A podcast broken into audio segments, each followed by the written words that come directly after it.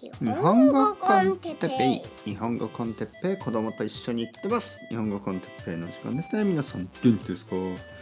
え今日は日本語のモチベーションが下がった時について。はいはいはい、皆さん元気ですか？このトピックもう何度も何度も話してますね、えー、日本語のモチベーションが下がったというあの話を最近よく聞きますね。まあ、その理由の一つにあの日本に行くことができないからっていうね。まあ、少しずつあのまあ状況がね変わってきてるんですけど、でもまあなかなか前のようにはねまだあの旅行に行ったりっていうのがそのできない期間が長かったですよね。本当に長かった長かったですよ。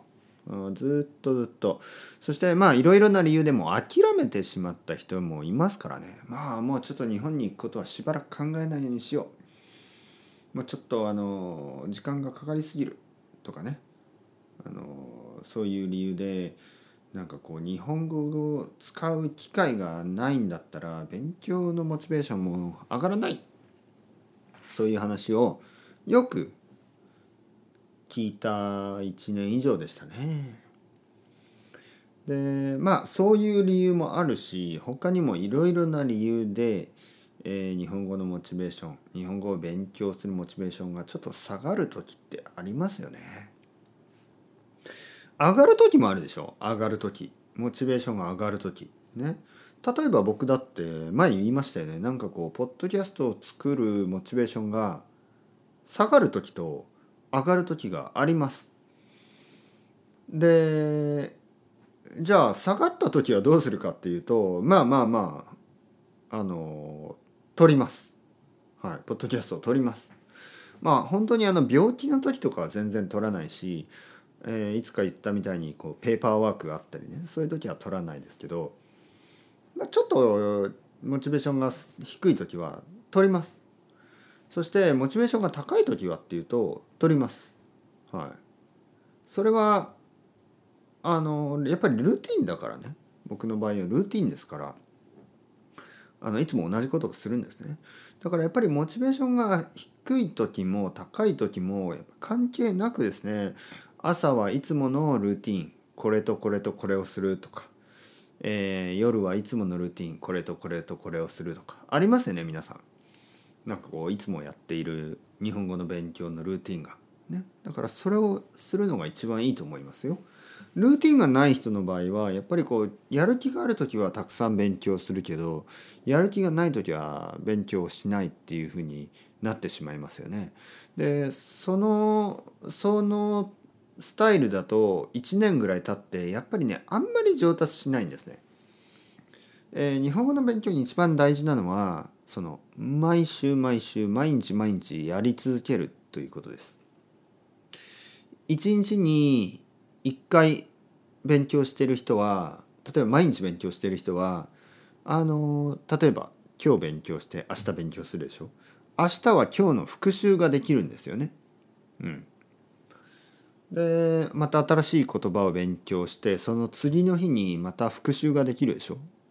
やっぱりこう復習をしながら新しいことを学ぶ、新しいことを学んで、だけど、まあ、昨日やったことをまた復習する、 そ, それで上達していくんですよね。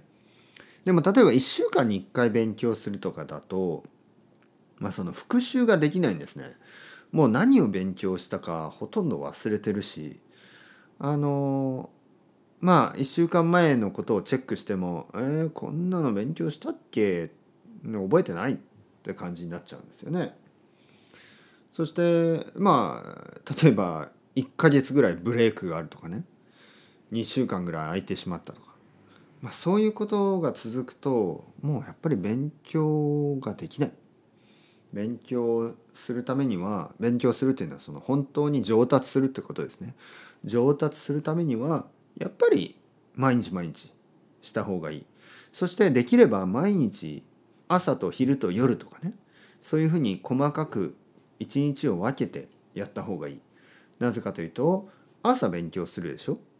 で朝の勉強はもちろん昨日の夜の復習になってるわけですよね。そして昼の勉強、昼の勉強は朝の復習になるでしょ。で、夜の勉強はもちろん昼とか朝の復習になる。一日の中にさんかいぐらい勉強する時間を作れば、その復習がやっぱりもっと早いインターバルでできるようになるんですね。それがやっぱりキーです。いつもあの復習しながら少しずつ進んでいく、ね、これがとても大事なことですね。だからやっぱりあのモチベーションが下がった時にあの考えてほしいのはルーティンです。ルーティンをやり続ける、ね、モチベーションが高い時も低い時も続けるルーティン。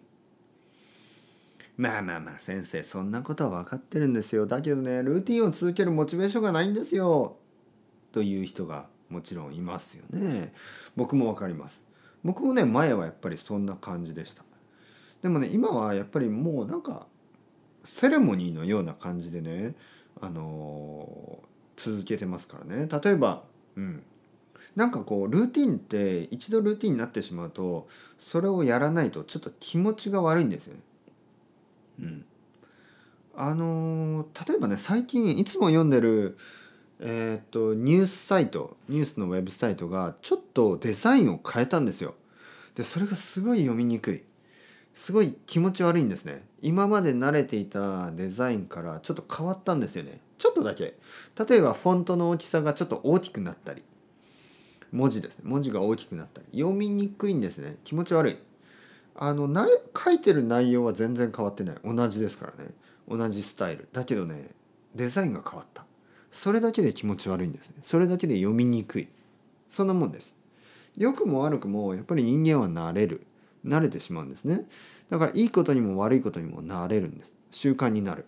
そして一度習慣が身につくと、習慣をやめることができなくなる。いいことも悪いこともね。悪いことっていうのはいわゆる中毒がありますね。やっぱりやめられなくなる。いいことっていうのは、まあ例えば勉強とかはそうですよね。まああのハマりやすい性格の人っていますね。僕も結構ハマりやすい。何かを始めると続けてしまう。これもやっぱりいいことも悪いことがあります。だから僕はたくさんタバコを吸って、えー、やめられなかった。もう今はやめてますけどね。やめるのはとても難しかった。まあ今でもね、お酒を飲みます。なかなかやめられない。えー、やめるつもりもないんですけど、まあそのやっぱりいいことも悪いことも習慣になりやすい性格ですね、僕はね。だからできるだけ何かをあのいいことをしようと思ってます。習慣になりにくい人、習慣を作りにくい人は他の習慣と合わせてしまうというのがいい方法ですね。例えば毎日散歩をする習慣があれば、毎日散歩をしながらポッドキャストを聞くとか、毎日料理をする人だったら料理をしながらポッドキャストを聞くとかね、なんかいろいろいつもやっている習慣にくっつけて、あのやりたいことをやる、ね、それがいいと思います。まあこの話何回もしましたよね。何回もしたけどやっぱりこう大事な話ですから、今日も繰り返し話しました。というわけで、モチベーションが下がった人たち、日本に行くことがまだわからない。まあだからモチベーションが下がる、まあ、気持ちはわかります。気持ちはわかりますけど、頑張りましょうよね。気持ちはわかるけど、いろいろな人たちがいろいろな状況の中で、えー、頑張ってます。だから僕たちも頑張りましょう。というわけで、チャオチャオ、アスタルエゴ、またねまたねまたね。